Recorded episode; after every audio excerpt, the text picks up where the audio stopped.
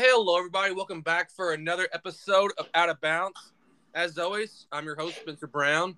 Joining me, we have Dalton Bishop, Hey, and we also have Christian Ernst returning after a brief hiatus. Christian, how's it going? I'm doing good. How about y'all? Doing well tonight. Uh, right now, we're recording as the Sox and Yankees are playing.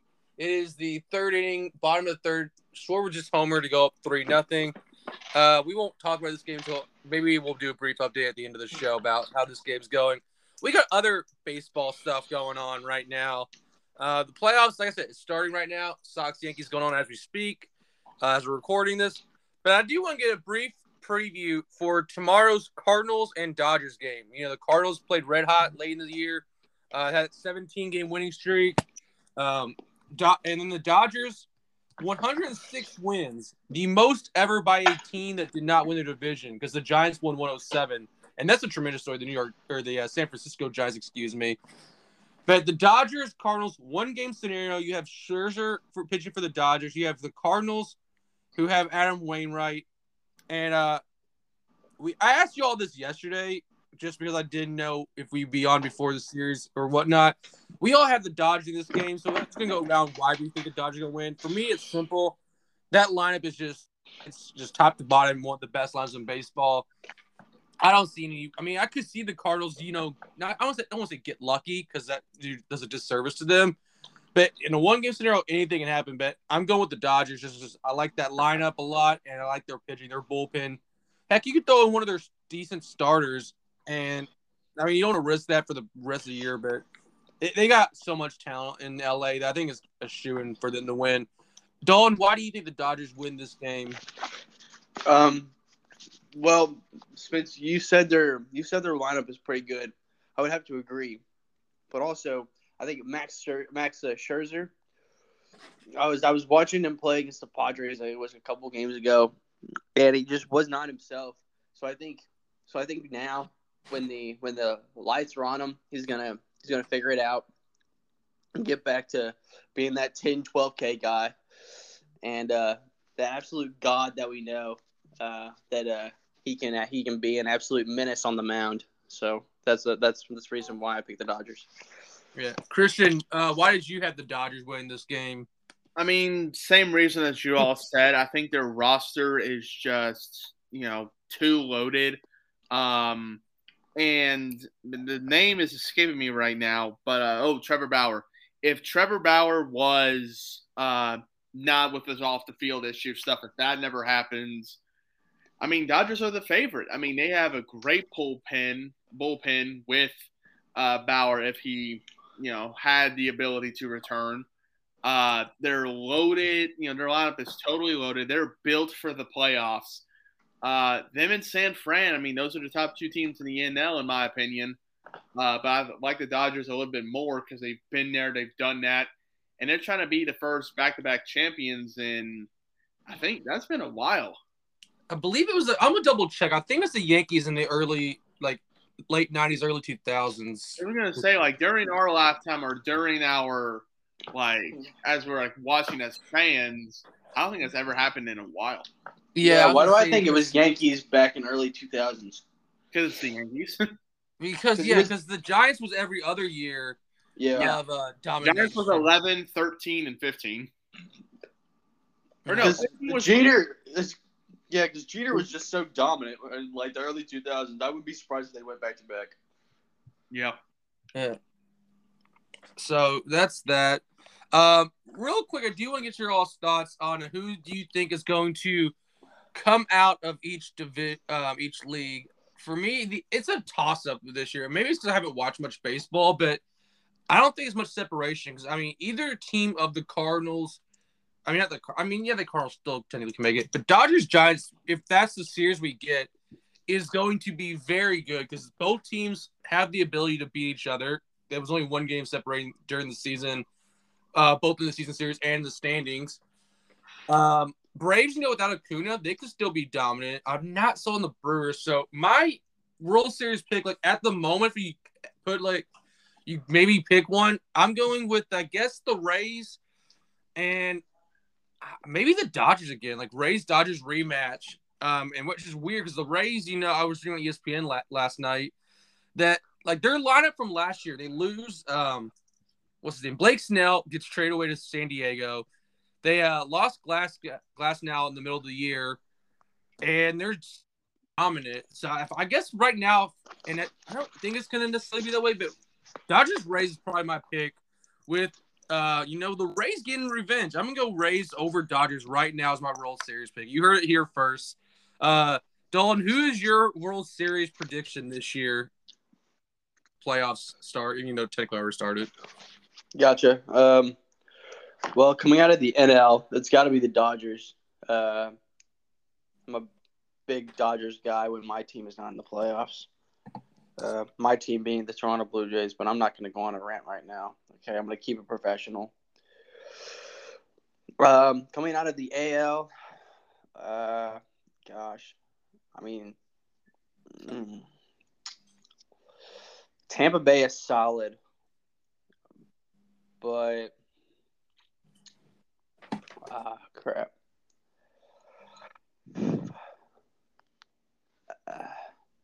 I know, putting us on the spot here. It seems. Yeah, you did Yeah. put me on the spot, but that's a okay, man. That's a okay. Um, I wouldn't be surprised if Tampa made it, but I, I'm gonna go. I'm gonna. I'm just gonna go different here. Um, give me the uh, Chicago White Sox. Interesting. Hmm. Any particular reason for the White Sox? Um, I like their bullpen, and they have good all-around players who've been playing well uh, together as a team in their lineup. So, um, let me just look at their roster real quick. Always been a fan of Dallas, uh, Dallas uh, the pitcher, uh, Craig Kimbrel, Liam Hendriks. That's just a pitching, and then um, Jose Jose Abreu, Tim Anderson. Uh, now, wait, let me get this straight. Is Tim Anderson going to be able to play? I'm not 100 percent sure. I like guys, my baseball keeping up. Like I just found out a couple days ago, or yesterday that Kershaw's in, injured right now. That's how much I do not pay attention during the regular season as much as I should. All right. So assuming Tim Anderson plays, yeah. All right. I'm just yeah. I'm just gonna do it. I'm doing it. White Sox, Dodgers. I'll take the Dodgers to repeat. All right, Christian, uh, your World Series prediction right now. Uh, like how we we all have the Dodgers because you know it's the daggum Dodgers. Now I was thinking Tampa Bay, but and I do think they have a really good chance to uh, go into the World Series. I like the Houston Astros. You know, I think Houston uh, is one of those teams that you know you always have a chip on their shoulder. Um, you know, we don't have to go into the whole uh, you know sign uh, sign stealing and that whole debacle and controversy. But I think Houston wants to try and prove that they are still uh, one of the baddest teams on the planet and that they can play with anybody. And they are playing, if I'm if I'm not mistaken, they are going to play Chicago and to open up uh, the series. I don't and don't I don't think you and I are going to have a bet like Washington and New York. I don't want to. Yeah, do no, yeah, no, Christian. I am not surprised that you picked the Astros here. Um, I think at this point you're just trying to pick whichever team can beat mine, no, which that's no, perfectly. No, no, no, no, no, no, no, I, I, see wide? I think it's I think it's a wide open race in the AL. Like I was thinking Tampa Bay, but yeah. Dalton, you have always said you want a different matchup. You want us to be different instead of the exact same thing. So I am listening to my best friend, and I'm thinking, you know what? I'm, I'm thinking Houston. You know why not? And Yeah. I think Thursday, uh, Houston's going to win, and I hope it's a sweep. Now that you say that. But Hey, I'm, not gonna, I'm not gonna bet on anything. You know, we'll talk about that whole bet situation later on. But I have Houston possibly being a dark horse in the AL. You know, if Chicago wins, you know, I'll give them a clap. Tampa or as of right now, Boston win, I'll give them a little golf clap. But whoever wins, you know, deserves it. Yeah. I'm surprised there's you didn't our- go with the wild card. But that's go ahead, Spence. Go Okay, ahead. yeah. You're good. Our brief and uh, ex- expedited MLB playoff pre we have. We next year maybe we'll go more in depth than just World Series. I'll get the whole thing, but uh, progresses throughout the playoffs. Two managers who are not going to be returning to their jobs in next season. The Padres, Jayce Tingler, after only a few years on the job, he's been fired. And the New York Mets declined Luis Rojas' option for next year. Uh, let's start with the Padres first. They were a team with operations going into the year. You know, they made all these big signings. You trade for Blake Snell. You know, they thought, oh, we got Tatis, we got all the and for a while they were neck and neck with the Dodgers and the Giants for not just for the wild card, but for that division. And then they fell off late in the year. In class, I think play in deciding that how much talent we have and what.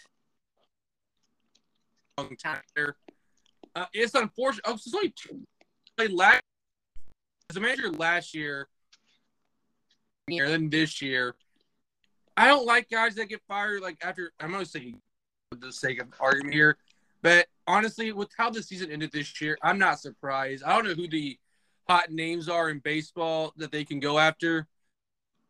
Today, you had these aspirations on that you put yourself, and rightfully so, and then it fell apart late season. You cannot afford the late season collapse, and honestly, you got and so hopefully, uh, pun not intended, right there, get back in the playoffs. I'll go Christian first. Just your thoughts on the Padres deciding to move on after Tingler. Um, I mean, I kind of agree with you in the sense of I'm not the biggest fan of given you know, firing a, uh, a player, a player, manager or coach, uh, especially you know being so young into the job itself. Uh, especially in like in NFL, NBA, uh, college sports, you got to allow you know to build that culture and build that foundation you know, yes, San Diego does have a lot of good players, and they were one of our favorites to be into the playoffs and uh, possibly a World Series contender. And it did slip through their hands. Uh, they had a real rough patch since after the All Star break. Um, they, you know, they were actually leading the division for a while before the All Star break, in front of San Fran, in front of LA. So with the Padres moving on, um, you know, I yeah, like like you, I don't know any of the hot names or anybody who's interested in this job, but I can I think that out of the best candidates, San Diego is probably going to get uh, probably the best one compared to New York because of all of the controversy stuff with former managers over there. All right. Dalton, your reaction to the news of San Diego firing Tingler? Uh, I don't think it's well, I think partly it could be because of their massive fall off, but their pitching was just so terrible. Like they were doing so well early on, like you said, Spence, and then their pitching specifically just completely was obliterated. Um, Jayce Tingler's record as as a manager with two seasons as uh, as with the Padres is 116 and 106 overall. So, I mean, he's not he's not a bad manager. It's just you can't. I think I think these guys are looking these guys these these people are looking for the right guys to take over these these clubs. But when you're in a stacked division, you kind of just have to accept that not every year is going to be your year to win the division. And so you just have to take it like one step at a time. And these guys just and they're showing us they're showing they're showing a sign of impatience. They're like, "Oh, we got to win now." even though you know we could have some pitching problems, we could bring another person, but it's it's it's it's the manager's fault. So we'll just fire him and bring somebody else in. That's what I thought about. Yeah. Uh, another one, interesting enough, started the job the same time. Luis Rojas. Now, of course, the way he inherited the Mets job was because, you know, Carlos Beltran was immediately hired from his playing days to the Mets job. But then Beltran's involved with the Astros sign stealing scandal that Christian alluded to briefly ago. So Beltran, they decide we're not going to have you managed before his career even started. So Luis Rojas gets the job from that way. Um, then he had the COVID shorn year last year. Then this year, interesting note that I'm reading. This is on his Wikipedia page for Luis Rojas. The Mets were the first team in Major League history this year to sit atop the division for more than 100 days and finish with a losing record. Now that makes absolute sense in my mind to move on from your manager when you have the division lead for that long, and then you just have another same thing as the Padres late season collapse, and again it was a club option, so the club naturally decided that the Mets are going to be spenders of free agency because that the new ownership group that they got last year has shown that they're willing to spend big money in free agency to possibly lure some talent there. So we'll have to see how the Mets go. I mean, they trade for Baez last year in the middle of the season. Um, who was the guy they acquired? Lindor. They traded for Lindor last year before the season started, and they, uh, you know, they signed me that big extension. So the Mets have some talent there. Those jobs are both uh, in the market in New York is at least really nice. That anyone that is a baseball fan would want to go play in New York. So I can see them. Same with the Padres getting whoever they want, just because that team is very talented. And they're maybe a manager and a player or two away from making that next step as a franchise. Don't go to you first. Uh, your reaction to the Mets firing Luis Rojas or not renewing his option as they termed it? Yeah, dude, it's just one of those things. Like, like I, like I, like, like I, like I said before with the Padres. Um, you know, I guess they, they, they know, you again, you're getting rid of the manager, but you're you don't you don't have the pieces, or you don't have the complete pieces to go actually keep yourself in the division race, and not have a complete fall off. You know what I mean? Like, yeah, oh yeah, like I get it. Like these are these are big markets. Well, specifically New York so people are not going to wait 10 years for this team to get get good enough to be be in contention for a World Series title, right? Yeah. So they're trying to find they're trying to find the guy, like the manager, like now, so that they can get on with it. But I think they have other issues besides that. Yeah. Christian, your uh, reaction to the news with the Mets and Luis I mean, Rojas? Yeah, you know, you just bring up how you know the Mets had you know a lead in the division for more than hundred days, and they missed the entire playoffs and have a losing record.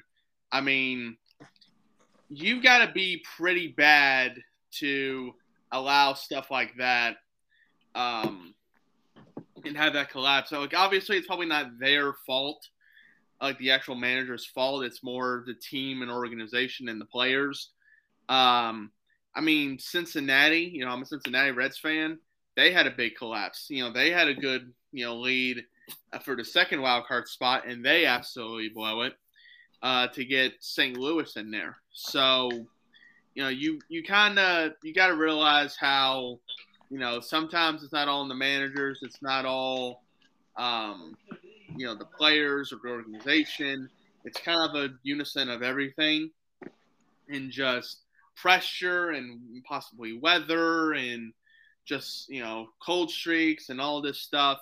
So for New York to move on, um, you know they're you know we all know that the Yankees' little brother, so they need to you know try and have a good manager into town and possibly you know win the NL East. You know, uh, Atlanta, you know they got they got to thank the man upstairs for um, you know, moving on because they weren't the greatest team in the beginning of the season.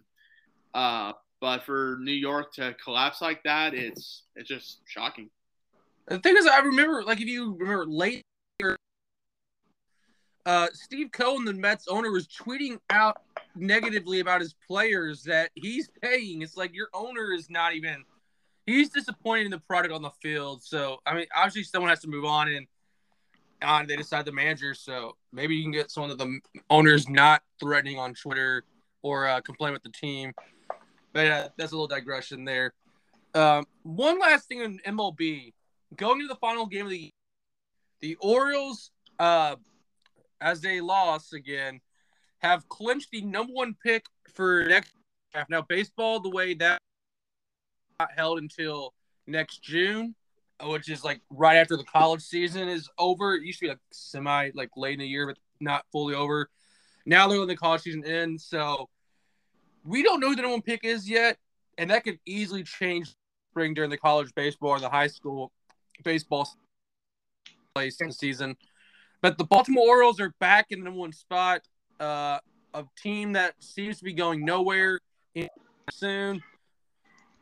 But you know what? I guess congratulations, Baltimore. You're in a division where four teams win 90 plus games, and you're the team that gets the number one pick in the draft. So maybe that can help you make that whole division 90 win teams in in the near future. I'm just being a little facetious right there. But congratulations, Gosh. Baltimore. You finally just Christian, your reaction to the Baltimore Orioles getting the number one pick in this draft over the Diamondbacks. The Diamondbacks were also really bad. The Baltimore number one. Um, well, I mean, Baltimore is kind of like the uh, Detroit Lions of the NFL and the Detroit Pistons of the NBA. They are just kind of like it, it, you feel bad. You know, you understand that, yeah, they're to have the first overall pick yet again, but you just feel kind of bad for them. And with Baltimore, it's not like, oh, they have this and they'll be really good. They need everything. They need luck in free agency. They need luck in the draft. They need luck everywhere. They need hot streaks and everything. And for Baltimore to be in a division where they are like just barely, you know, just a little bit uh, over half of the next, you know, the fourth team, Toronto Blue Jays. I think that's someone on this show's favorite team. Um, Mine. But oh yeah. Yes. So both both teams eliminated. By the way, that that's kind of sad. So you know, being in uh, being in that position, you know, they'll they could do something. You know, they could possibly make a little bit of noise and get the best prospect coming out of uh, next season. But I mean, we don't we don't think Baltimore is going to move the needle and you know be competitive in their own division. Yeah.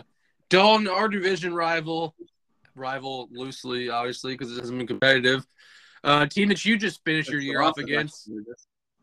So, Dalton, your thoughts on Baltimore securing the number one pick for the second time in I think four years. I think it was it was a few years ago. They had Adley Rutschman from Oregon State was number one. But thoughts on Baltimore, the number one pick in the draft. Yeah, uh, it was really good. Um, they had the perfect tank job ready to go, and they executed it to perfection. And now they have the first overall pick. Congratulations. All right. Uh, real briefly, NBA preseason basketball is going on. Season's going on. I actually just saw it today. One week from today, the NHL season begins. Um, as much as I like the NHL, I'm not fully well versed in the rest of the league to know to give accurate predictions. So I will not. We're not going to do an NHL preview. That would be fun, but I just don't know enough to do an honest assessment preview. One thing I have been watching a little bit of lately is the WNBA playoffs, and as we speak, they have the game scheduled for tomorrow night, Wednesday, uh, October sixth. The Connecticut Sun are down two to one Chicago Sky, the sixth seed in the uh, playoffs. And then out in the other uh, semifinal matchup, Phoenix is up two games to one in that series, uh, if I'm not mistaken. So some upset special going on in the playoffs. Chicago, you know, they made the big sign with Candace Parker, former LA Smart player.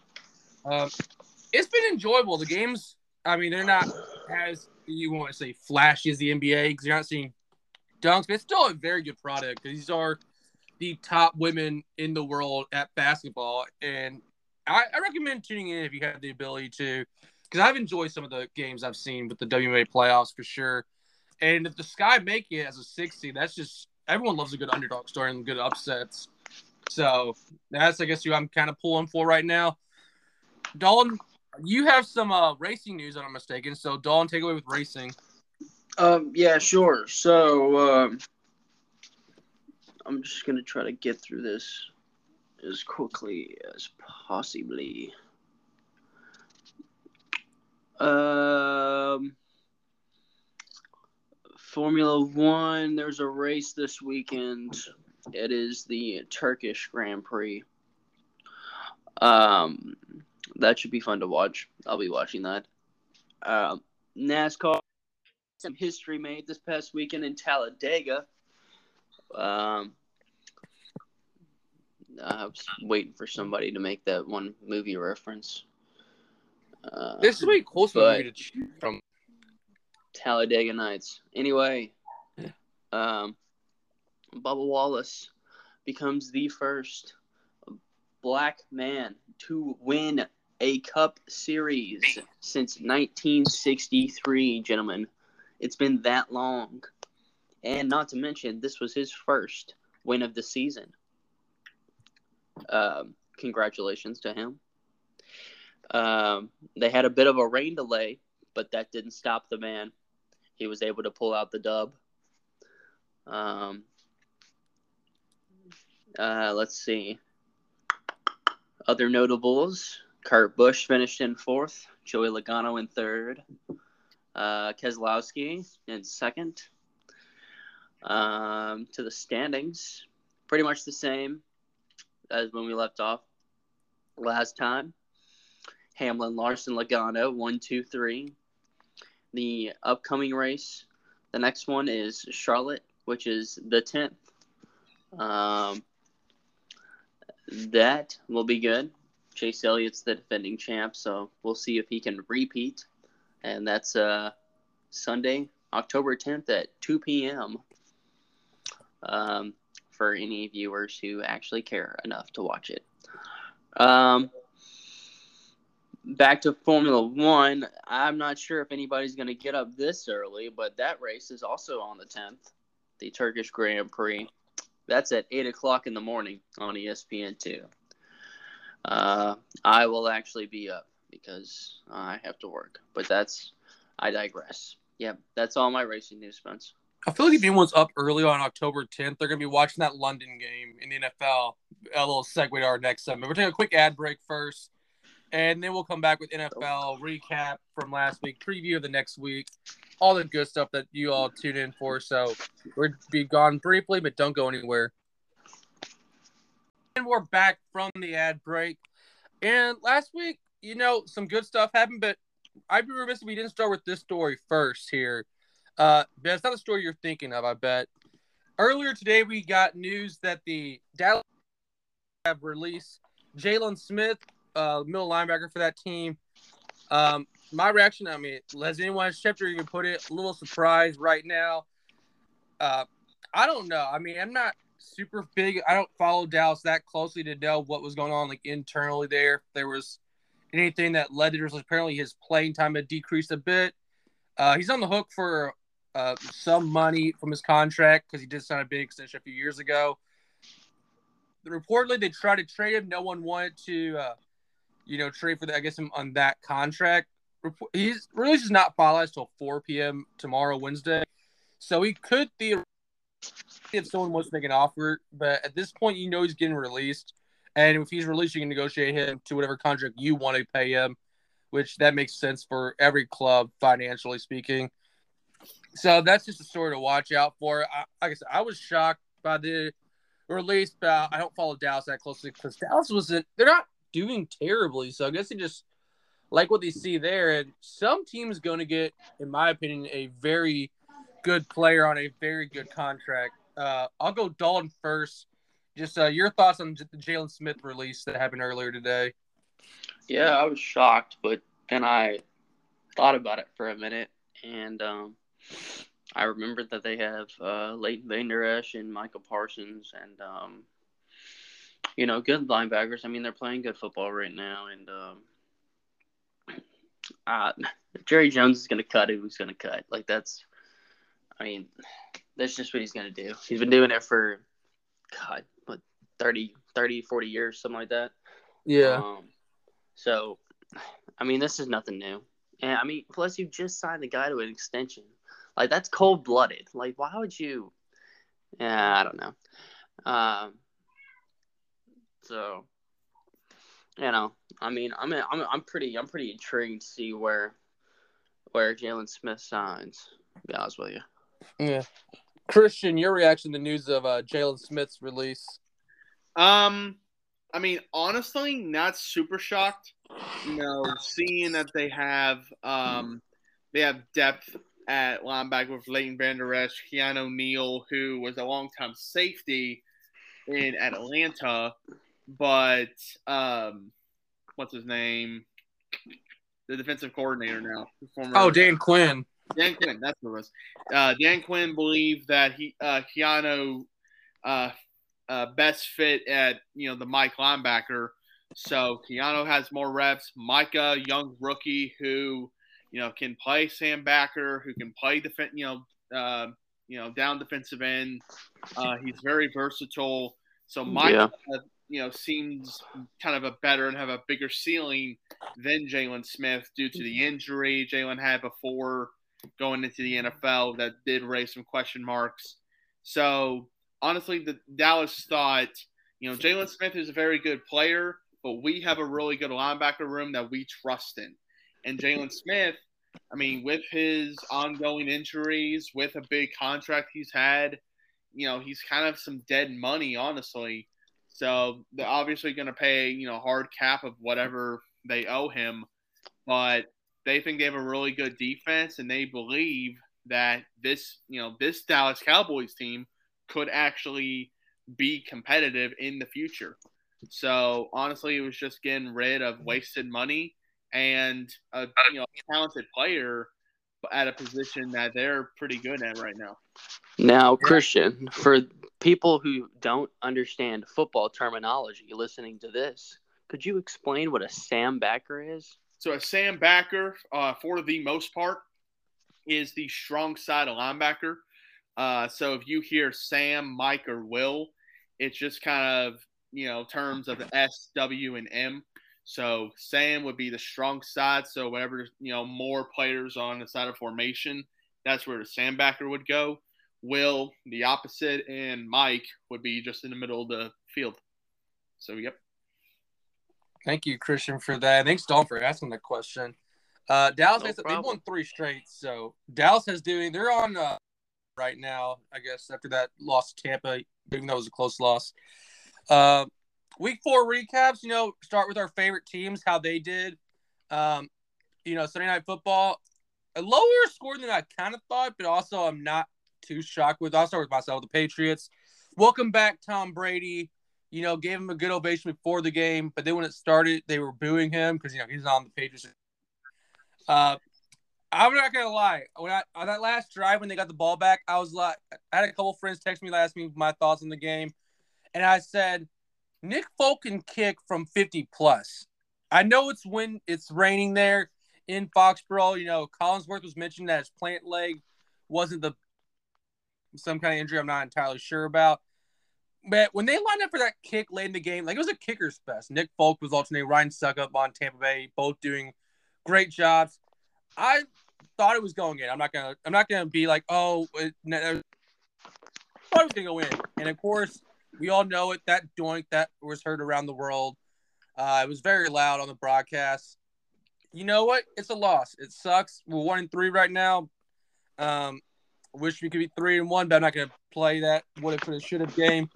We lost in a very good game, a winnable game at that. But in the day, I was very proud of Mac Jones performance. I think he's showing a lot of strides going forward.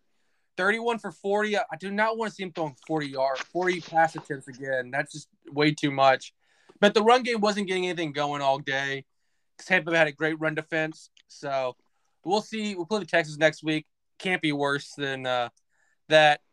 I'll go Christian. You guys played Pittsburgh. I'll have you take away and uh, describe the game and your takeaways from it, if any. Um, I mean, my takeaway is you know we struggled a little bit early um, against a team that is really struggling to just find an identity of themselves. Um, at one point, it was up 10-3, and then we had a great sec- uh, second quarter towards the end of it, uh, middle to the end of it.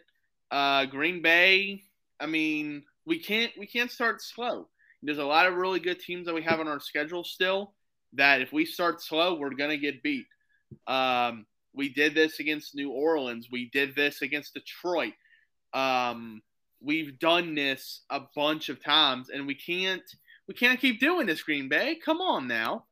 Um, but I mean, against you know against Pittsburgh, going into that game, I'm thinking, okay, uh, if Big Ben has a day, then one, our defense isn't really that good, and Pitt may not be forever lost, but Big Ben just does not look the same. Um, he's just kind of a shell of himself at this point. He's not mobile at all, which in the NFL, you don't have to be Lamar Jackson fast, but you can't be stumped like a tree. Tom Brady, like, even though he is not the fastest runner, he can still try and get you three to five yards. And by the way, you know, three, three and a half, four yards, it's efficient. When you're running, you run four, you run another four, it's third down, you know, third and second, you know, or third uh, third down and two, you know, obviously you can uh, it'll be an easier third down. So Tom has gained more mobility as he's gotten older, unlike Big Ben, who has the mobility of a tree. So, you know, he has one step and he's down. It's it's very sad what Pittsburgh's at right now. But for Green Bay, I'm proud, you know, I'm proud of my boys. I'm proud of AJ. He stepped up. Randall Cobb, I mean, he had both touchdown passes from Aaron. From you know, he had uh, five catches for 69 yards. Nice, nice. Uh, yep, Nice. you beat almost beat me to it. Uh, and two touchdowns. So uh, I'd love to see you know Aaron and Ran- uh, Aaron and Randall hook up yet again. Uh, this kind of reminds me of 2012, 2013 vibes when Randall was probably his peak at best uh, when he was in Green Bay. So, you know, we got the dub. You know, congrats. We're three and one. Honestly, should be four and zero. How New Orleans is playing, but I'm not gonna, you know, not gonna get into that conversation. And we'll talk about our, you know, the matchup next week. But I'm pretty, I'm pretty confident the next several games will be uh, fairly okay in Green Bay's favor. Yeah. Uh, Dolan, I know you probably want to forget about this game, but uh, and you can keep it brief if you want, but just briefly rehash what happened on Sunday with your Rams. Um, well, I mean, uh, we started slow. Um, we started slow, and they started fast, and um, we were able to keep it close after the first quarter. Um, and then the second quarter, they they tacked on more points. Uh, they had a big second quarter, like a big second quarter. Um, uh, out of out of out of all out of all the quarters, the second was was the biggest, and um, yeah, um, you know they're gonna have to figure some stuff out. Um, I, I I'll be honest with you, I think I think that they needed it. I think they needed to be humbled. Uh, the media had been talking the entire week about this team, myself included. Uh, Spencer, yourself included. Um, I, I'm okay with it. I mean, I, I didn't expect this team to go undefeated. Um, the division's tough. Uh, Kyler Murray's healthy, and when he's healthy, and the Arizona Cardinals are pretty good, pretty pretty pretty good, um, pretty great. But um, yeah, they, they're gonna have to figure out the defense. Um, you got players on the defense, but you know you can't you can't be giving up 400 yards a game, you know, and like 150 on the ground. Um, that's just that's just not gonna do it, especially in this division. That's that's just not gonna cut it. So they gotta figure something out uh, back there. Uh, the offense, I mean, you got to get to running the ball. You got to run the ball. Run the ball. I'm going to say it one more time. Run the ball. Can you say it one more time for people Yeah. in the back? Yeah, yeah, I got you. I got you. Run the ball. Thank I you. like how my boy Michel Run the led ball. the team, and now he had 11 yards total on Sunday. Run the ball. Because they're obviously going to expect a pass. I don't know.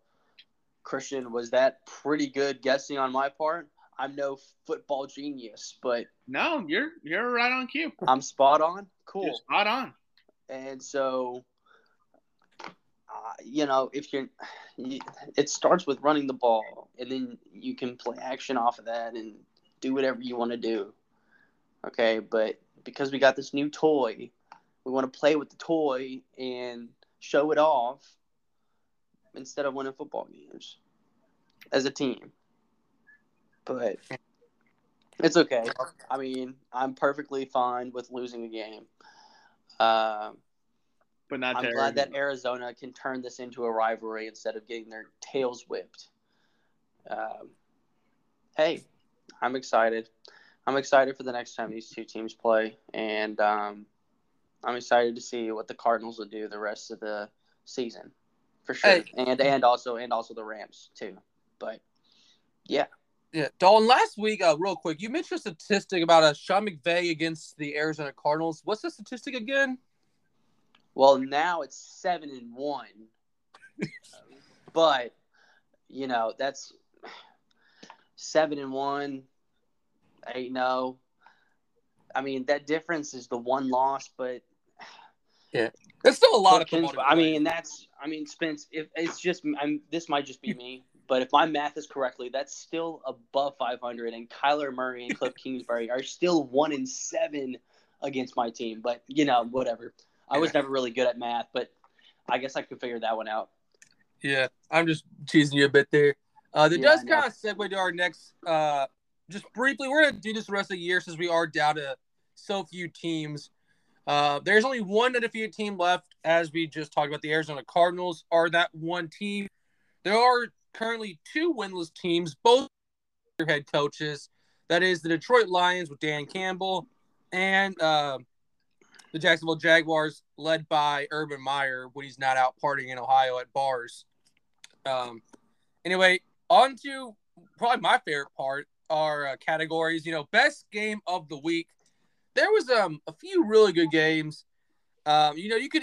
I could be that guy and just throw my own team back in there. I'm not gonna say that. I mean, that was a great game. Don't get me wrong, but the best game, in my opinion, this week, I'm gonna go with um, probably Jets and the Titans. Uh, surprisingly enough, Titans, you know, with other top two receivers in uh AJ Brown, Julio Jones, and the Jets took advantage of that. Um, Derrick Henry, of course, 157 yards on the ground. I mean, I was critical of him in week one. He's bounced back, kind of like we all pretty much thought. But like with week one, it was not that good. Zach Wilson finally looked like an NFL quarterback. Um, and you know the Jets got their first win. It took overtime to get there, but I mean that was a good game. If you got a chance to watch, I mean I was watching Red Zone with it. So, but my takeaway: the New York Jets not going to go winless. The first win of the uh, Wilson Saleh era. We'll see how long that lasts, how long that takes them. But you know, congratulations to the Jets. I don't. I'm not a big Jets guy, obviously. So anytime I can give them a little praise, you know, take that for what it's worth. Corey Davis revenge game, by the way, used to play for the Titans. They didn't want him anymore. Went off for four receptions, 111 yards, including a touchdown in the fourth quarter that gave New York the lead. Of course, uh, Tennessee tied it back up, and then in overtime, Matt Ammendola was the guy who got the game winner. But that was my game of the week: Jets, Titans. Christian, what was your game of the week this past week? I think game of the week came down to both to two blue teams. Yes, I mean blue. The color blue, Carolina and Dallas Cowboys. To me, that was the game of the week because here's why. Carolina, as as well as Oakland, Oakland, Las Vegas. I will never correct myself on that. and then Denver. Those were the three with Arizona, the three undefeated teams in the NFL that lost besides Arizona. Denver does not look like they are going to be a good team into the playoffs. You know, how, how they played, you know, they played against bad competition. They looked good. They play a real team in Baltimore. They look like dog crap. So Denver, I, I think they're kind of out. Las Vegas, you know, it's more the Justin Herbert kind of story than more Las Vegas. Herbert's the real deal. Herbert's the guy. He should be in the MVP conversation. Uh, and by the way, last year in the draft, we kind of thought, well, Herbert's probably the worst first round quarterback uh, with Tua, with Joey Burrow, with uh, I think there was another quarterback, wasn't there? I'll Jeff- double check. I, don't, I think it was just the, those two were the hype guys. I know. For, I know, but I thought there was one more. But anyway, I think Dallas and Carolina was the best game because Sam Darnold with Carolina's team, they they're proven that they're they are a strong team. They're three and one. I mean, I think I think Tampa should watch out. Honestly, Tampa should not sleep on Carolina. What Matt Rhule is doing over there now, they have Sam Darnold. I don't know if he's the franchise guy, but he's playing for that position possibly. Sam Darnold could lead this team to a possible, you know, wild card position playoff spot. Carolina looks good. Their defense, you know, in the first half looked competitive, was not going to give Dallas everything, and Dallas had to earn every point they had. Yes, they won by eight. They won by eight, but at the same time, like Carolina's not a slouch. Carolina's really tough. And Dak Prescott, Dak is back. I mean, you know, everybody craps on him. Everybody's like, well, he's kind of a B plus dude at best. He's not worth the contract. He's not this. He's not that. I mean, there was a big, you know, second and long play. He got, you know, about 12 yards. It was a third and short. So Dak, you know, Dak is mobile enough. Dak is confident in himself to be that franchise guy, to be that, you know, football player that Dallas needed. And Dallas's defense, it looks strong. Like I mentioned, you know, they're, they have great linebackers, a tremendous secondary. And yes, they give up a big play or two and they, you know, miss assignment here and there, but that's all defenses. Dallas has been strong this entire year. They could have also been 4 and 0. There's a lot of teams that could have been 4 and 0 depending on some factors. They have a better kicker in the opening game. They beat Tampa Bay early. They could be undefeated and we're kind of talking Dallas in October like, "Oh shoot, this could be an actual team." So, you know, I think that was game of the week because it it shows that both teams, yes, there was an obvious winner and loser, but both teams, they're not to be messed with. Uh, um, the other quarterback that went in the first round in 2020 was a guy that I don't know how we overlooked him. You know, he's so good. It's a guy named Jordan Love. Maybe you've heard of Oh my god. he was a he was a first round. Oh, yes, he was. Dalton, what was your game of the week, week four of the NFL? Um, whew, I mean, there were a lot of good games this past week. Um, but I'm going to go down to Atlanta and mention Spence. I mentioned Christian's favorite team. Ooh, Washington I was going to say team. that honestly. I was thinking Yeah. you know, like That was a great game too. We, there, we couldn't go good wrong with either All right. pick. It was you it was going- line. it was going down to the wire. I wasn't sure if that J.D. McKissic touchdown was actually a touchdown.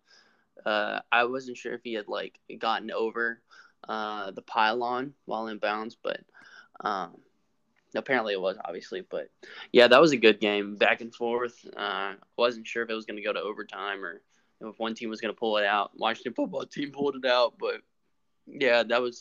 I mean, that was pretty sick. Um, I mean, both quarterbacks they were playing outstanding. Um, no interceptions. Like that's between the two of them. Um, seven total touchdowns between the two of them. Uh, Cordarrelle Patterson had like three receiving touchdowns. I was like, what is this man doing? Some man possessed, absolutely on fire. Um, but um, yeah, I mean, for anybody out there who's uh, who's a fantasy who, who are who are into fantasy football, if you had Cordarrelle Patterson on your fantasy team, it was a good week for you. Uh, let's just say that. Um, yeah, yeah, no, no, this was this was this was good, very good. With how good Cordarrelle is, it's a miracle in a way that he hasn't latched on to somewhere long term. Because he's so versatile, like in the return game, in the game, the passing game. I think Yeah. it's more. I think it's more the consistency. That's not consistent enough, you know, outside. He's not consistent enough being the slot or being. He's a great special teamer. I think he's a better version or more diverse version of uh, Devin Hester. Yeah. Hester was like Chicago really good Bears. And if uh, my memory serves me correctly, didn't Cordarrelle Pat uh, the Cordarrelle Patterson play for the Patriots? Yeah, he was on the Or team Lumber. for a year. as their number one receiver, sadly. But Yeah. that's why. Oh, nice. But as, but as I was saying, like Cordarrelle, yes, he's very good. He's a Swiss Army knife, but he's not consistent week to week. So you have a great fantasy week if you have Cordarrelle. Don't start him next week because I doubt he's going to have those same numbers. numbers are a lot better than his like rushing numbers. But they've been basically turning him into semi running back one there in Atlanta has worked out in their favor. Um, next category. Surprise. Now this could be anything as we mentioned, be positive, be negative before you go into our overrated underrated segment. Uh biggest surprise of the NFL season or past week, however you want to take this. Um, I think my surprise of the week, man, I would have to say, and I know who's gonna talk the second I say it. I'm surprised Los Angeles lost by 17. Like, like honestly, I like. I, of course, I wasn't here last week to talk about you know Arizona and LA, who's gonna win and everything. Uh, but if I did, I would, you know, I would have lost a point because I thought the Rams would definitely not own Arizona, but be like competitive yet still win it. Um, LA's defense has not been the most dominating defense in the National Football League. I would say Dallas's defense is actually a little bit better. Uh, you know, Mhm. Chicago, you know, gave them a little fight. You know, Indianapolis got into that game by three. You know, Tampa, Mhm. you know, really shut them down in the second half. And then, you know, Arizona, I'm thinking, okay, Kyler Murray, he's a really good quarterback, but I think, you know, kind of the hype is going to die down a little bit and we're all going to go back to reality. The reality is Arizona's here, LA Rams, they, I think they needed this loss. I think they needed it to be better and, you know, learn their past mistakes. It's early in the season, it's only week four. But I was surprised that Arizona was so good and Kyler Murray has been so efficient. Um, and he looks like yeah, he was the absolute true number one overall pick. And these last couple number one overall picks have been quite interesting. Maybe not of the 2021 class, but I'm surprised Kyler Murray has been really good and Arizona's defense has been really good. Um, you know, defensively, offensively, and just as a team, they're right now they're the only undefeated team. They're leading the NFC best when we all kind of thought they'd be dead last. So congrats to them. Uh, Dawn, your biggest surprise uh, of the season or of the week? Um. Hmm.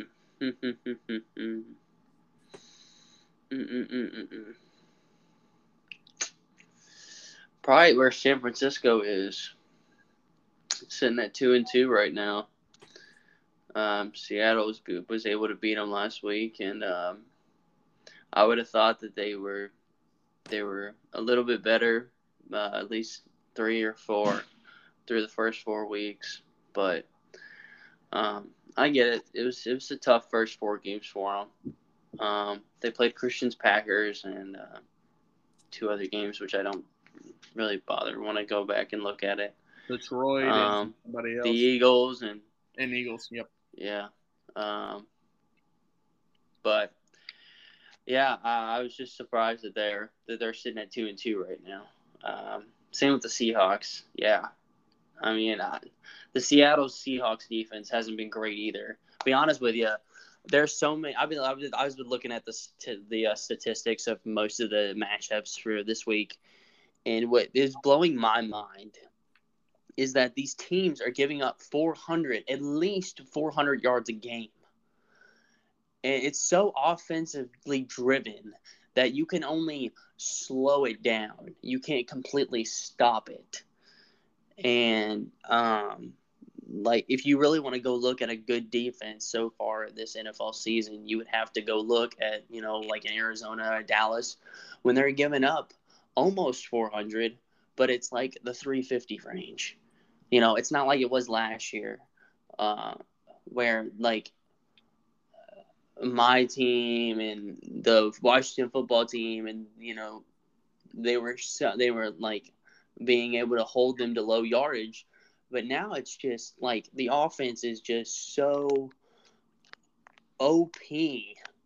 Yes, I use the gamer term OP that you can only hope, like I said, to just um, slow it down for a, like a series or two.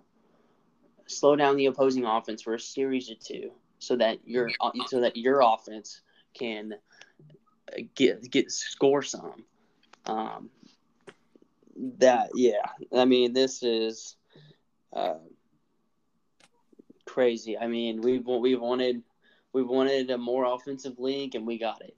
So uh, I, I i've basically been trying to cut all the defenses some slack because no matter what a defensive player does most of the time the flags are going to come from the defensive end, whether from the from the uh, defensive side of the ball, whether it's DPI, I don't know, targeting, all this other stuff. Um, taunting. Yeah, taunting. Yeah. So um, I, I just I've just learned to accept it, um, and you know, obviously obviously the better offenses are going to be able to strive strive in this in this NFL season. So my biggest surprise so far, and maybe it's not too surprising given how their schedule is, especially who they played this past week.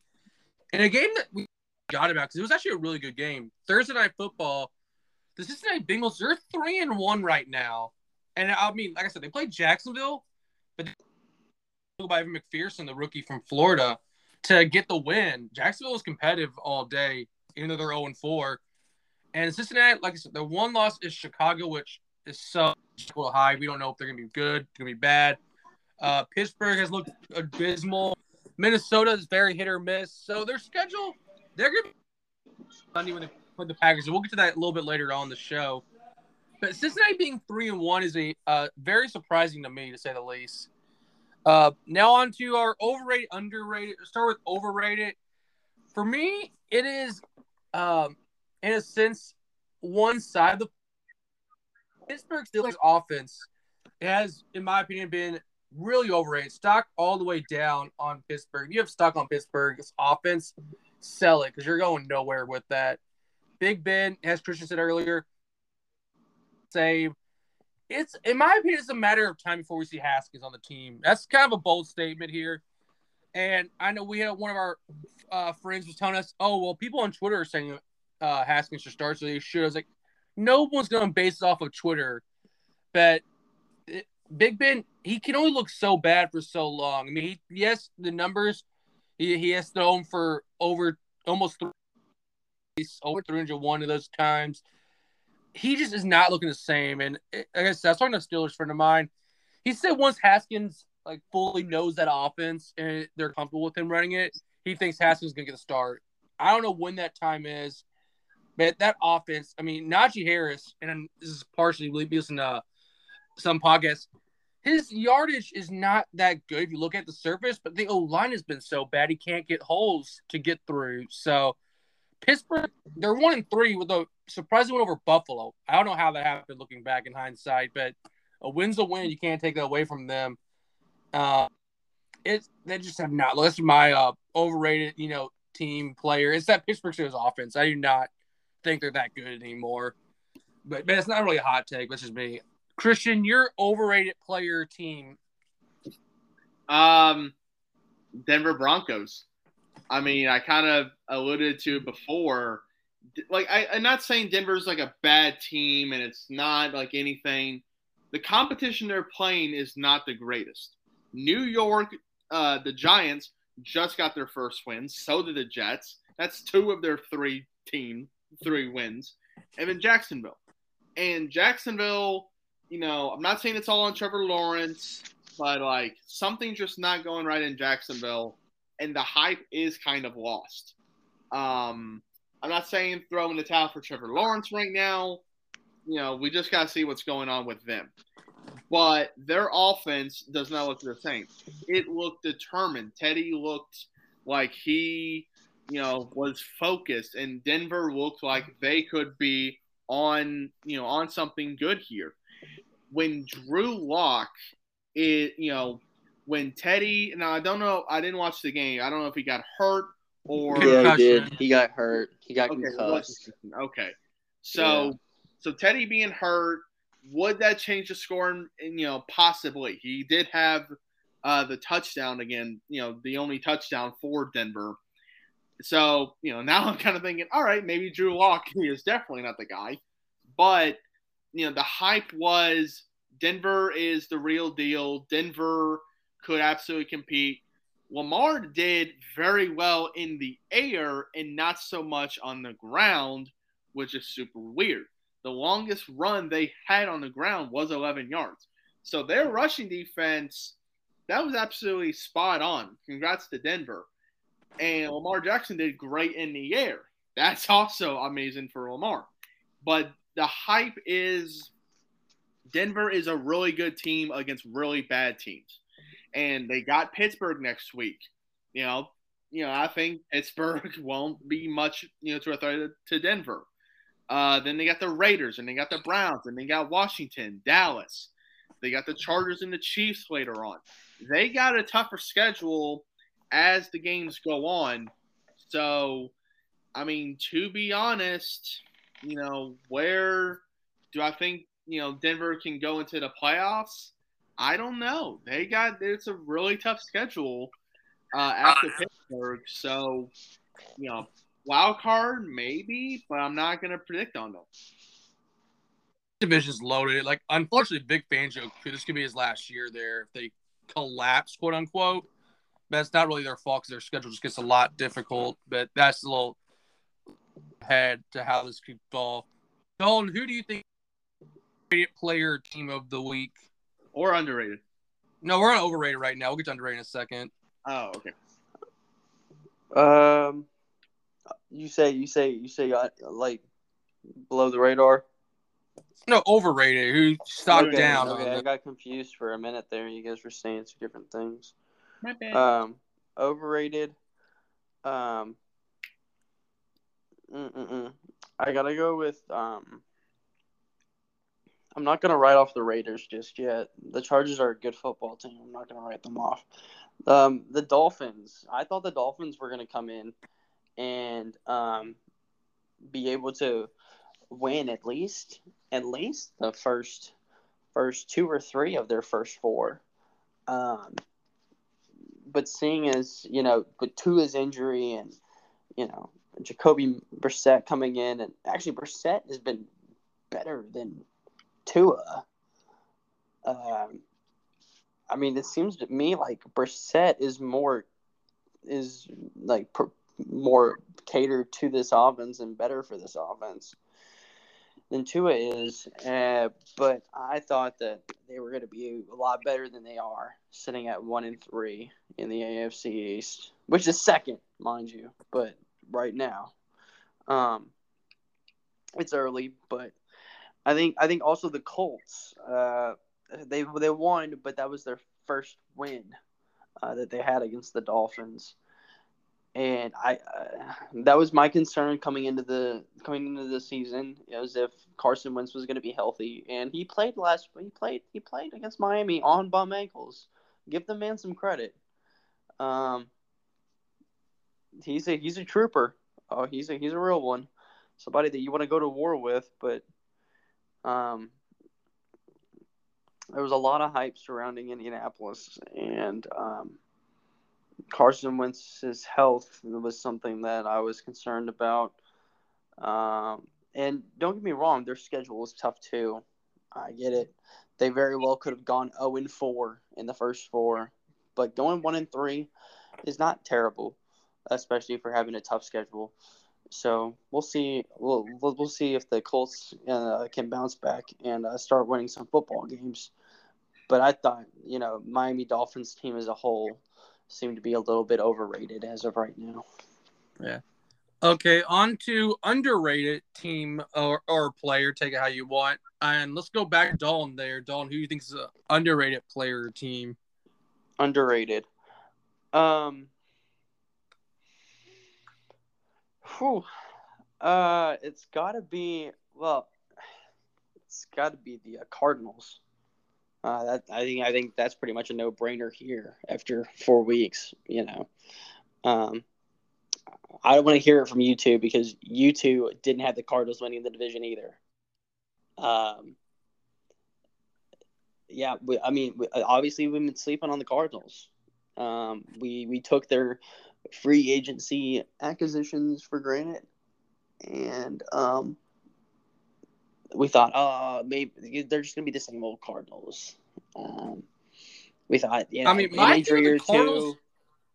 What? I'm sorry. I think the Cardinals are just that division's tough. It wasn't necessarily that Cardinals are bad. It was just that division's very tough. I thought the other three teams were just better than the Cardinals. That's that's my takeaway. That, that's what we were thinking because like like Arizona could be a division winner in a lot of other divisions, but it's yeah, they're going to be fourth place in this division because we thought we're wrong, but we thought 49ers, Seattle, and LA were going to be better. yes, yes, but also they brought in they brought in um, the wide receiver AJ Green, who had had a history of injuries, so we wasn't sure if he was going to be healthy. JJ Watt, while still being a great defensive player, is on, is on the tail end of his career. D Hop's still great. Christian Kirk's still great. Don't get me wrong. Now, I thought the James Conner move was underrated as heck. Uh, I mean, he played pretty well. Chase Edmonds, like them, them two in the backfield, and then Kyler Murray running around, five nine, running around. Um, he gave me headaches over the weekend. I'm not going to go any farther into it, but um, let's just say when you have big, tall defensive ends, and you try to sack a five ten dude, and you get penalized for it, uh, I'm just going to leave it at that. But I think the Cardinals, you know, they're they're showing people that when when when completely healthy, they are forced to be reckoned with. Now I want to see them complete a season. Okay, we've seen it before. The Cardinals are really red hot through the first eight games. Well, in a 16 game season, it would have been eight games. But now that we have an extra game, it'll probably be like eight or nine. But can they can they continue to move forward through the entire season, not just half the season? That's what I want to see from the Cardinals. All right, Christian, you're underrated player or team. Um, I gotta go with a team, and I gotta go with Spencer's team. I gotta go with New England. New England is one and three, but so is every other team besides the Buffalo Bills in that division.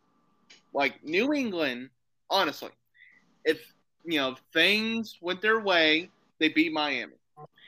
Uh, New Orleans can't really explain that. Mac Jones was not good, uh, and neither was the defense. And New Orleans, I mean, that's kind of an overrated team because they are very up and down. We don't know what's going on in New Orleans, but they're they're a field goal away from being Miami, from being Tampa Bay. They beat the Jets up pretty easily, and New Orleans.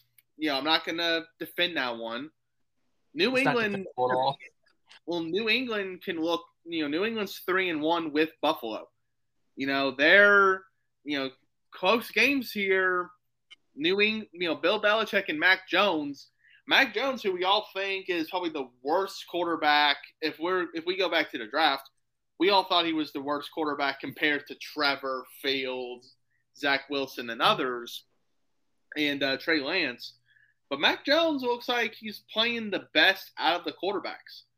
Like him and just now Zach Wilson, oh, and Justin Fields, um, they have their first win, but the number one overall pick doesn't, which is really weird. You know, so that's a whole other discussion. But New England, you know, they they've put them, you know, they're a dog in a fight. they are going to play you, you know, from beginning to end, and you're really not to like it.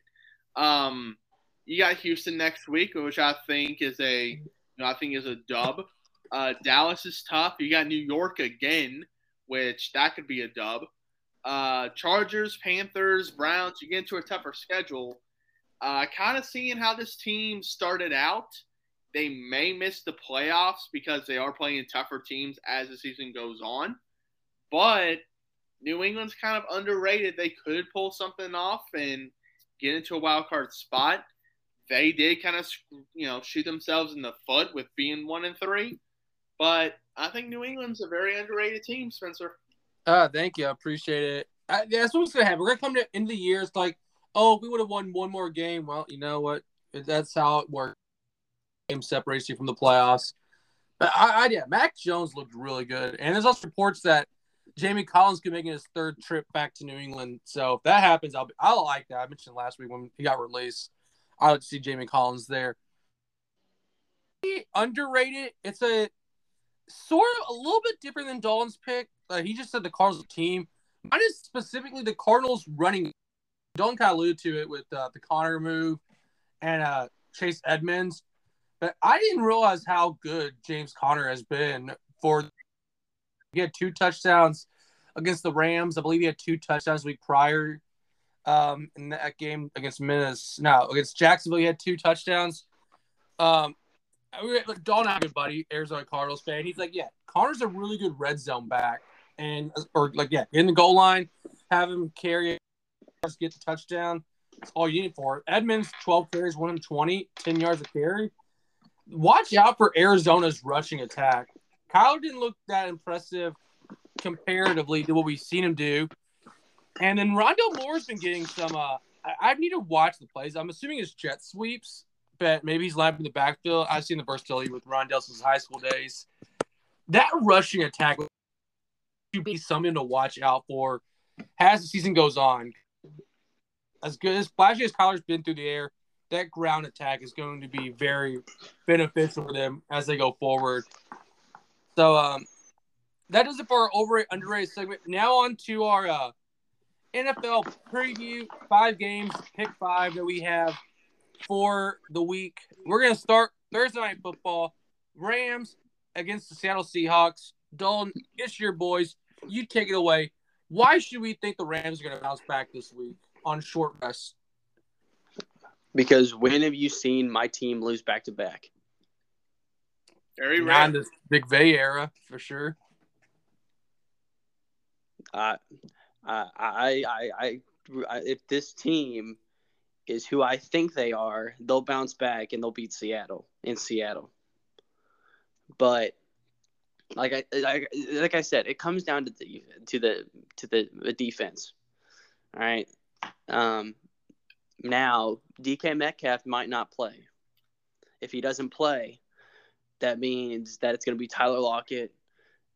And I mean, guys, I, I mean, yeah. we play them twice a year, and I can't name that third wide receiver. Uh, I mean, uh, Lockett's very good.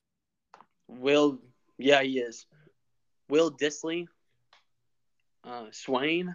I mean, I, um, the defense is going to be true. Out, never mind. Gerald Everett's on the COVID list. Uh no, you to see the return. Yeah, no. Hey, I'm glad that Gerald Everett got his money. All right, I'm glad that he got his payday. All right, he's a, he's a good tight end. Good, good, good, good receiving tight end. It was a good pickup for them.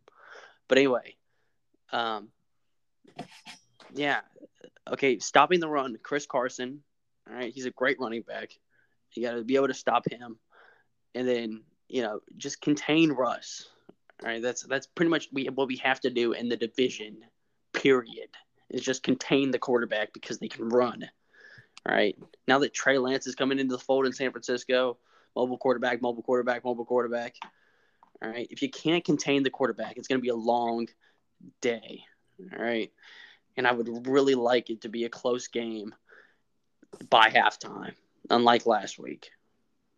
All right. So if they can shore up the defense and get back to running the football, like I know McVay can do, I know he can dial it up and run the football.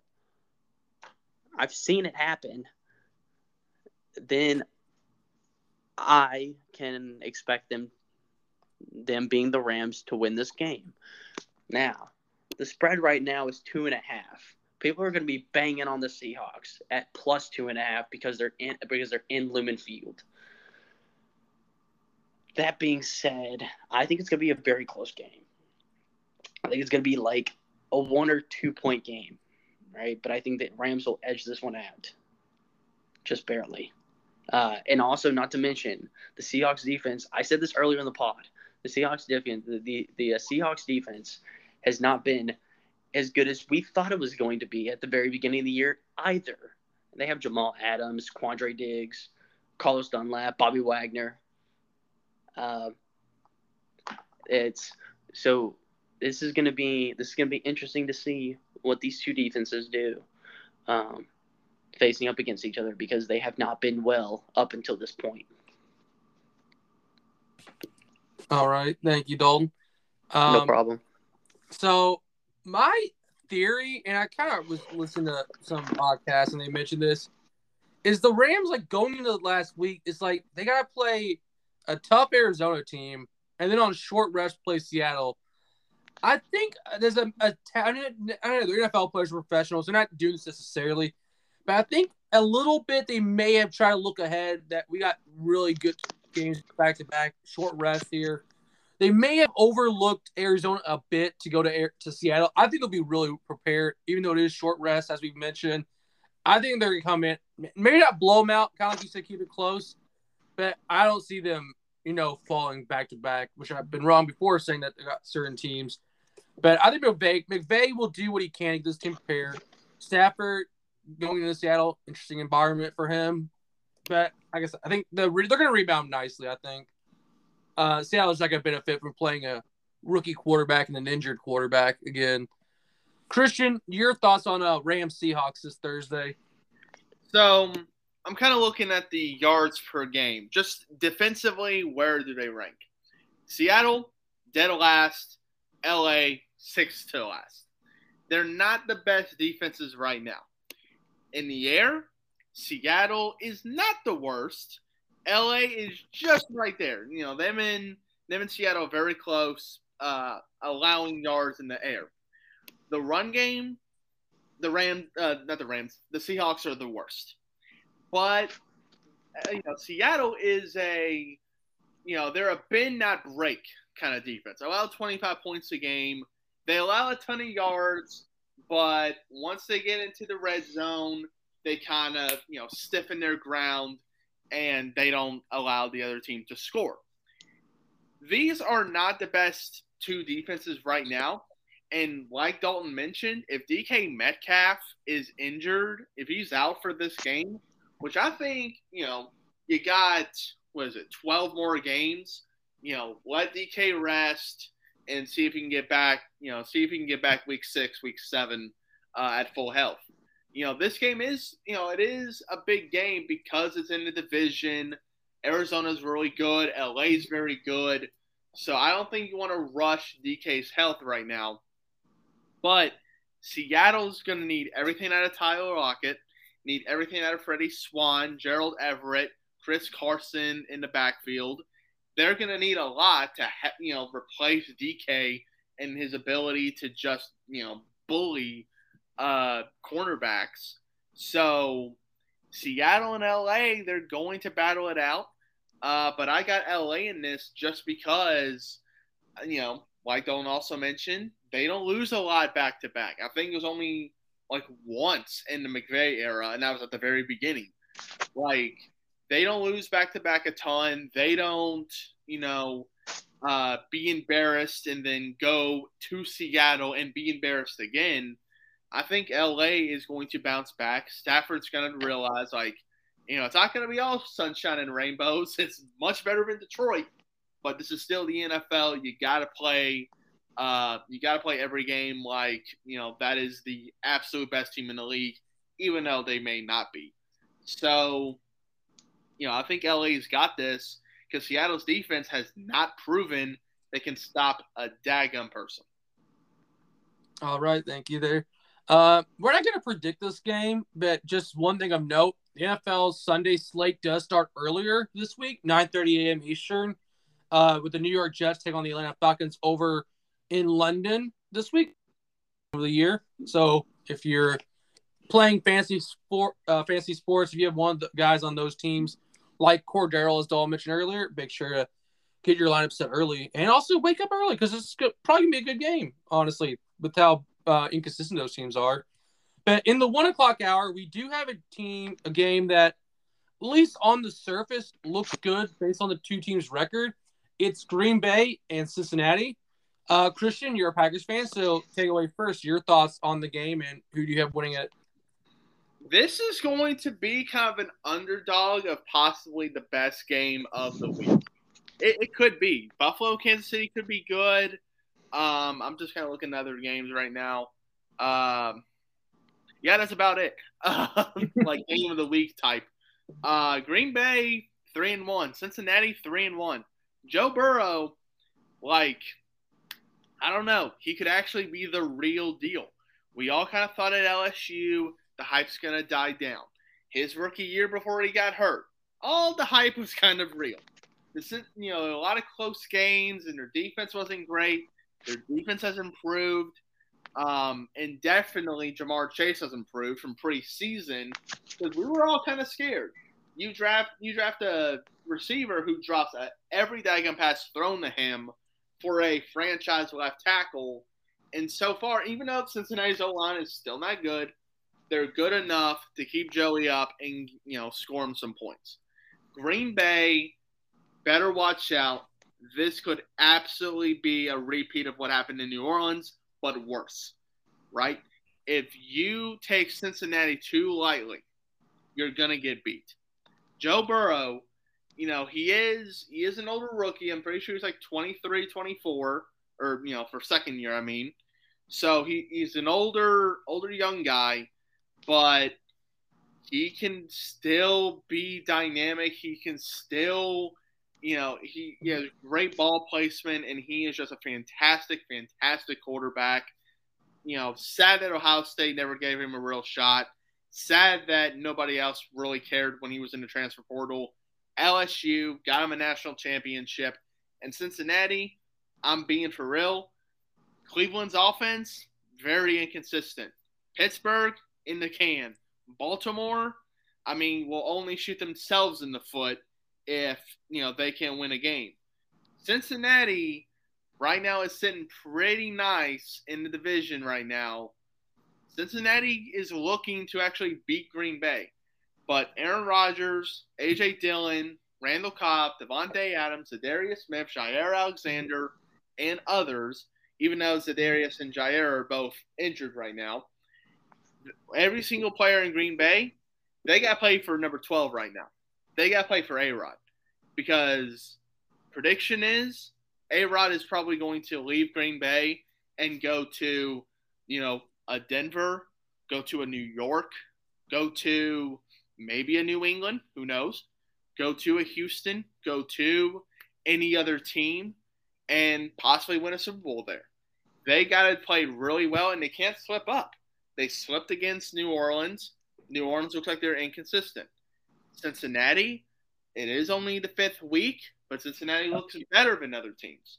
So, Green Bay, I think Green Bay is going to take this dub, but I would not be shocked at all if Cincinnati pulls out an upset at home. All right. Yeah. Dalton, who do you have in uh, Green Bay and Cincinnati? Who do you have taking home the crown? Uh, well, this is going to be a good game. I'm going to make sure that I'm watching it. Now, let's not get it twisted, people.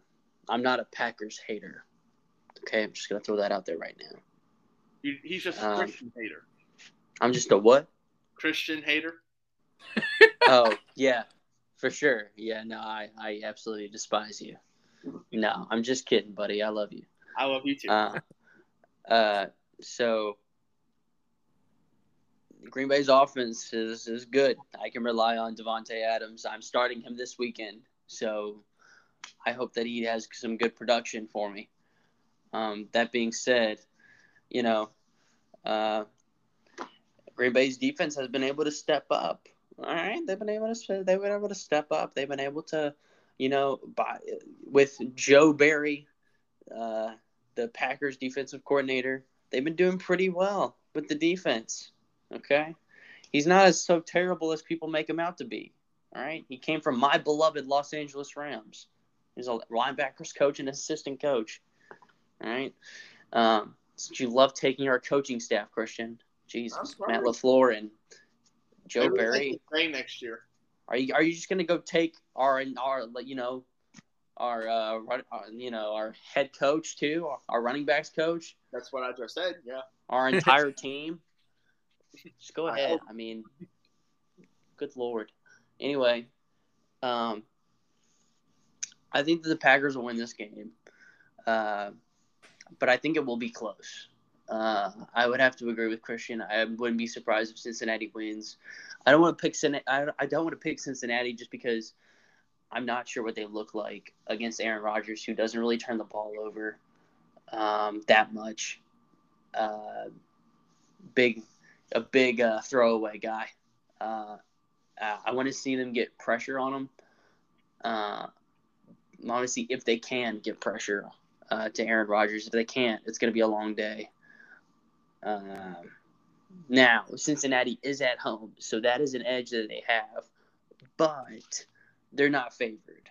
So if that tells you anything, uh, you know, I think I'm going to go ahead and pick the Packers, though. I think they'll be able to pull it out. Uh, one thing I need to note before I make my prediction is uh last week CJ Uzomah, the tight end for Cincinnati, had two touchdowns. I think he's been a very underrated player this year, honestly. I think he could have a chance for a good game come Sunday. That being said, I'm looking at the Packers now. They don't have Kevin Kingston is questionable here, so that could be a big difference for uh, some. I mean, okay, in seriously, Oh, Jaire being, you're right, Spence. Jeez, why didn't I think of that? yeah, no, but in seriously, Jaire being questionable is a big red flag because he's their best corner, probably. And Preston Smith being Again, I said questionable. Yeah, as Christian said earlier. With all that being said, I like the Packers in this one, but frankly, I don't think it's gonna be that close. You guys said in a close game. Maybe I'm wrong, but I mean, at the end of the day, I have the Packers winning. I just think that Aaron Rodgers and that's gonna be such a mismatch there. He's got Davante Adams there. Um, maybe someone else can come up with some big plays.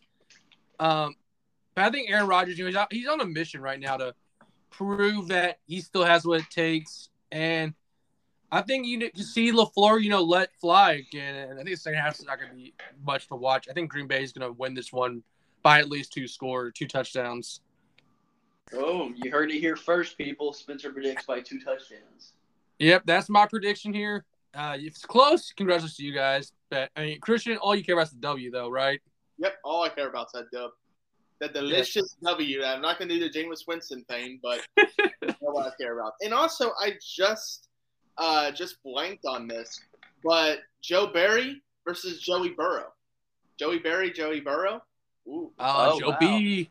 the Wow. JDs. Joe Barry with an E, right, guys? Um, no, I'm just Yeah. playing. It's with B A R R Y. Yeah, I uh, I I did pass spelling. Okay, just gonna let you guys know that. yeah, Sister Sharon would be very disappointed. Nah, Oh, she was not my spelling teacher, but you know. Okay, we're getting off track. We gotta get back Yeah. on here. We gotta back, get Go back, back. on track. anyway, um, Women. onto the onto the four o'clock hour. We have a game of really potentially be very very good, and that's uh Browns Chargers. You know, Browns three and one traveling to LA to take on the Chargers, who are also three and one. Um, real quick before we uh, break down the Browns game, I do want to give a quick shout out to her. Uh, friend of Dawn and I's from school. Her name's Kaylee. She's a Browns fan. She's from Cleveland, and she told she's listening to this podcast. She's very excited. She's glad for us. Glad the Cleveland Browns are doing well. Um, again, thank you for all support from all our friends. Feedback's always appreciate. That being said, I, I'm sorry. I'm going with the Chargers this week. Honestly, I think Justin Herbert. Uh, what we saw Monday night from Herbert, as we've seen all season, he is the real deal, and he is such a poised quarterback. He's not going to make that many mistakes. And I think Cleveland does keep it close, though, unlike Cincinnati, as I said. But at the end of the day, Chargers playing at home, as long as another another lightning delay, this game should be uh, fun. But this is they handled the Raiders pretty easily. Um, if you watch the game, so I think that Herbert's gonna do it just enough to beat Baker Mayfield and company come Sunday. Dalton, your thoughts on the Browns and the Chargers?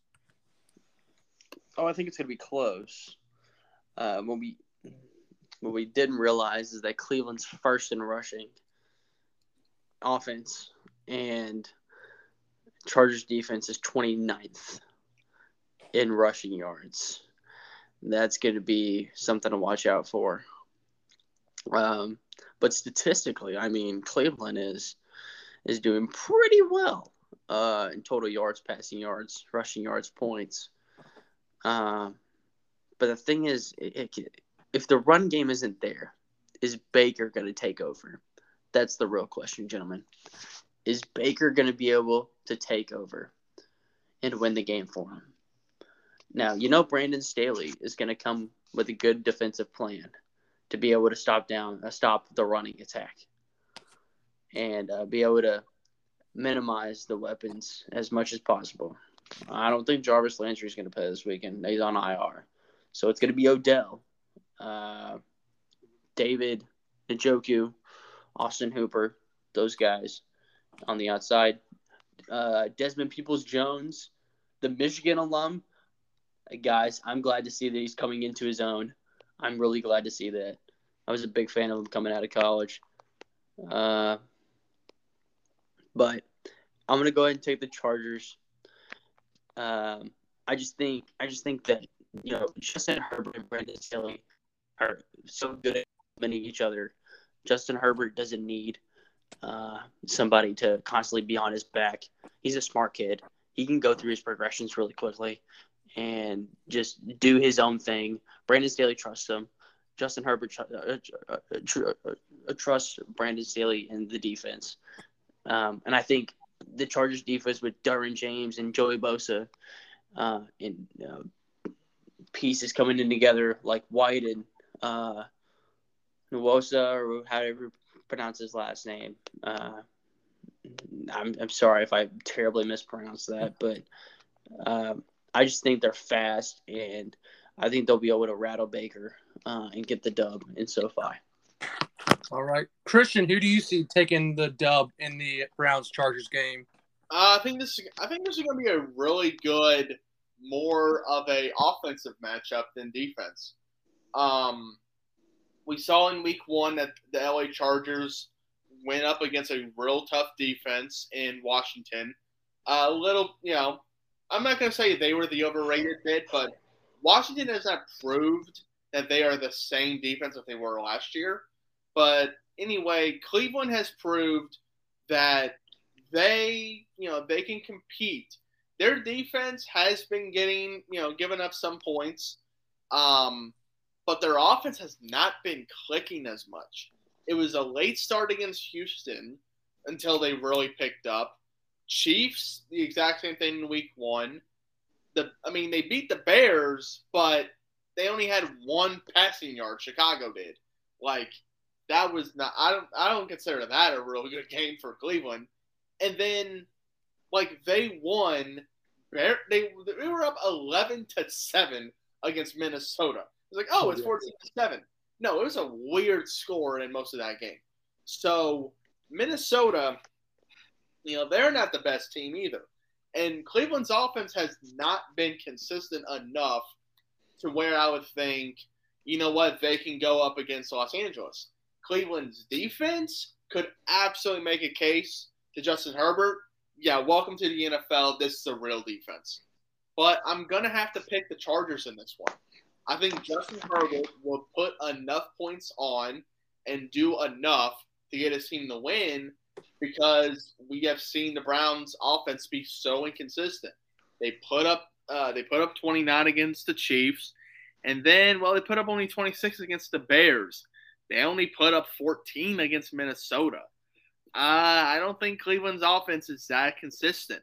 And you you look at their schedule, they got two tough games back to back, LA and Arizona, and then you got the Broncos. That's probably a dub. They got Pitt. That's probably a dub. At Cincinnati, tough. At New England, eh. I mean, they got a lighter schedule as the weeks go on, but these next two weeks, I think, are going to be very, very revealing up the Cleveland Browns. But I still got the Chargers to win.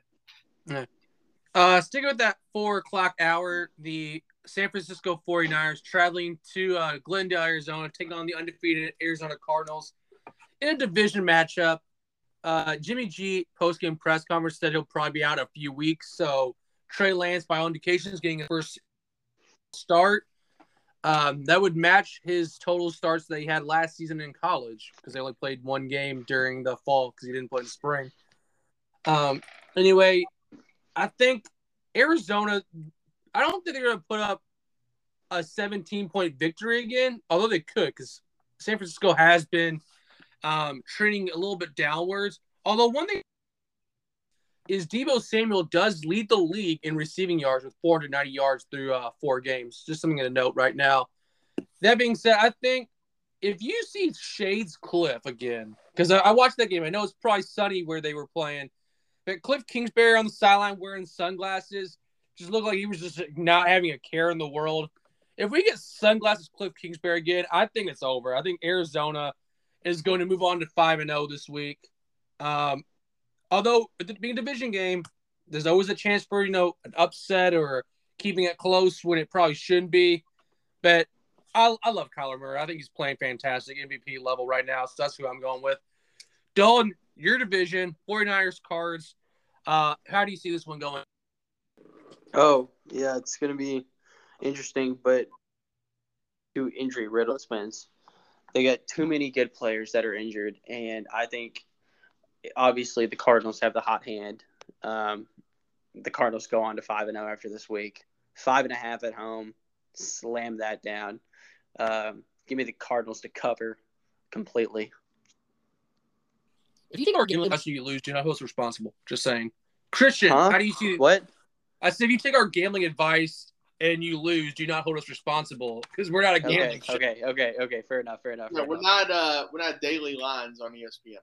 Yeah, we're not that. We're not doing Fox the Blizzard that Cowherd does. anyway, uh, Christian, how do you see the 49ers and Cardinals game going down? Um, man, I wish I was, you know, really different in the last two games that we've had.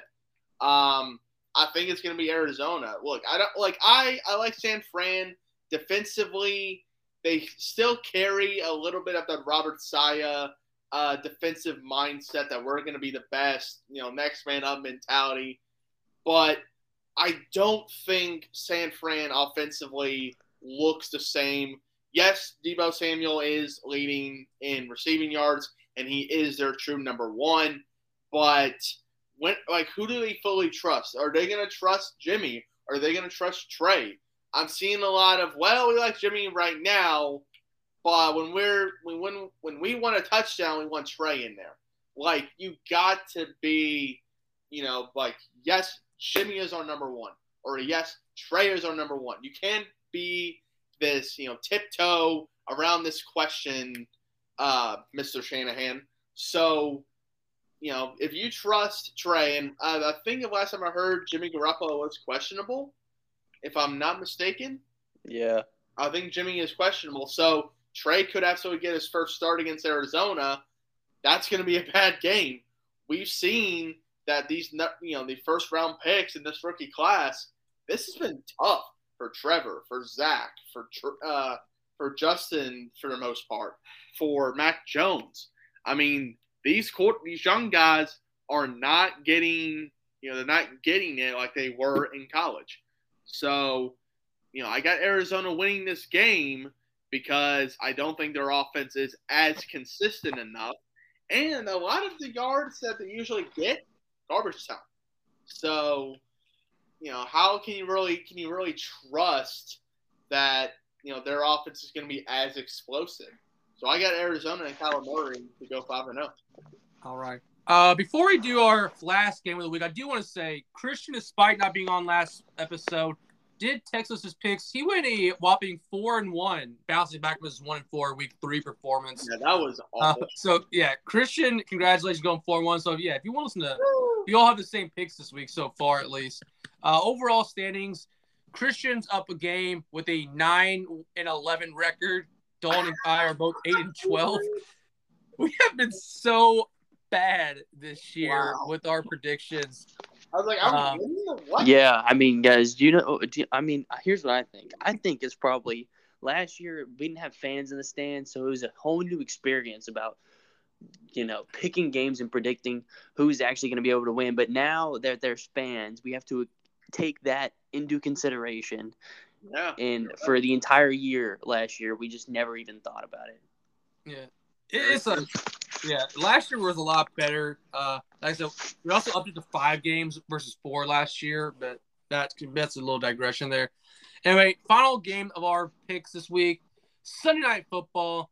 The Buffalo Bills traveling to Arrowhead in Kansas City, Missouri, take on the Chiefs. Chiefs, albeit two and two, Buffalo's three and one, but the Chiefs are. We all know they're a lot better than the record says they are, but you are what your record says you are but they're a lot better than a two and two team because Mahomes, Helaire, I don't know if he'll fumble again. Tyreek Hill, you know, Kelce, list goes on and on and on. This could be our uh, AFC championship preview. It is a rematch of last year's AFC title game. Could be a preview to this year. All that being said, I do like Allen. I think Allen's been playing really well this year. Diggs has been playing really well.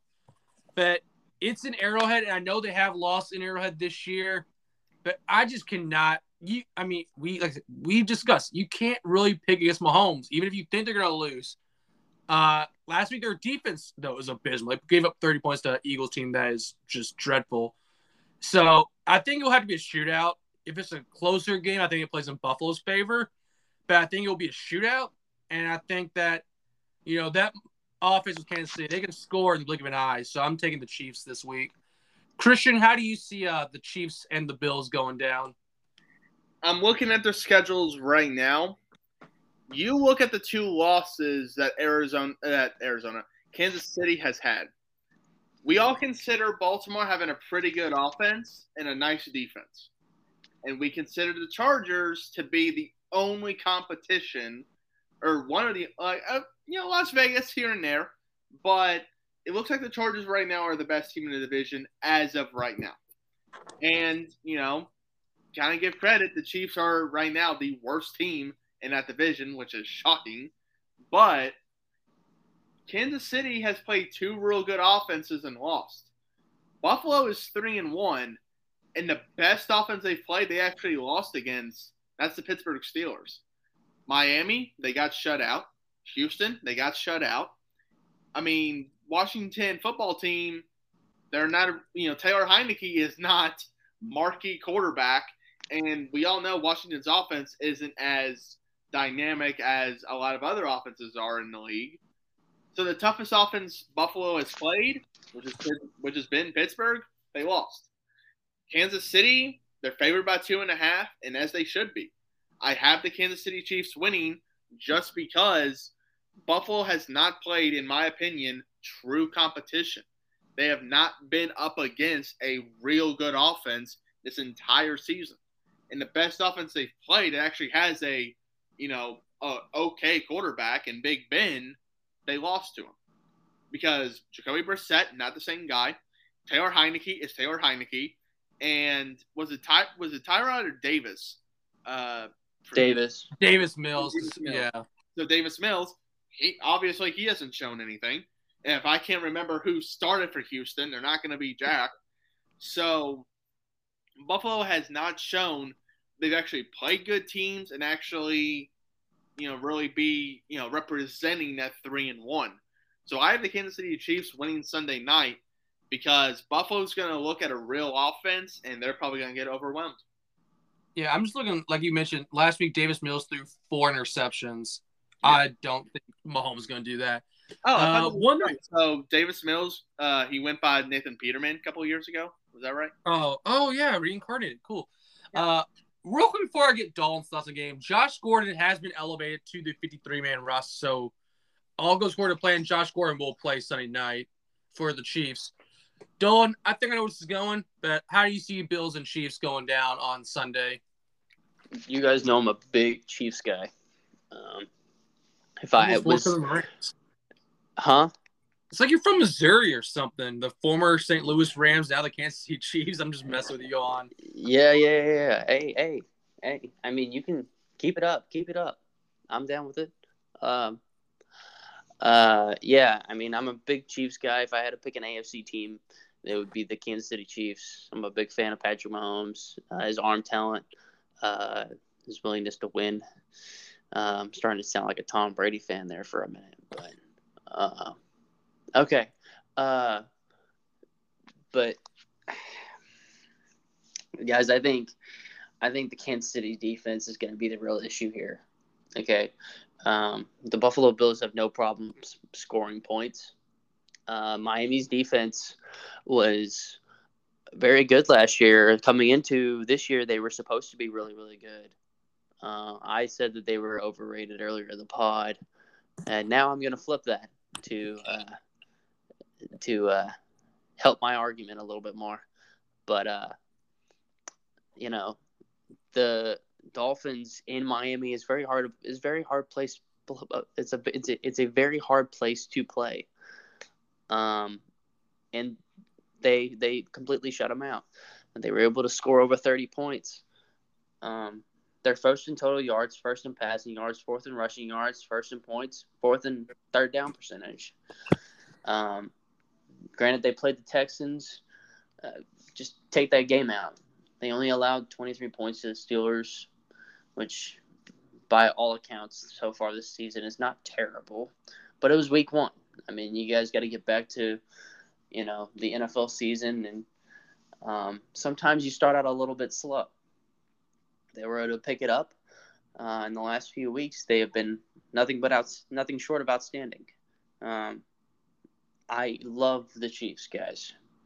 The offense is great, but I can't rely on the defense to stop anything. I'm going to pick the Bills to win this week. Wow. Uh, that is our only difference of the week is Dalton picking the Bills over the Chiefs. Um, anything else you guys have to add? That's all I have for today's episode. I mean, no, much.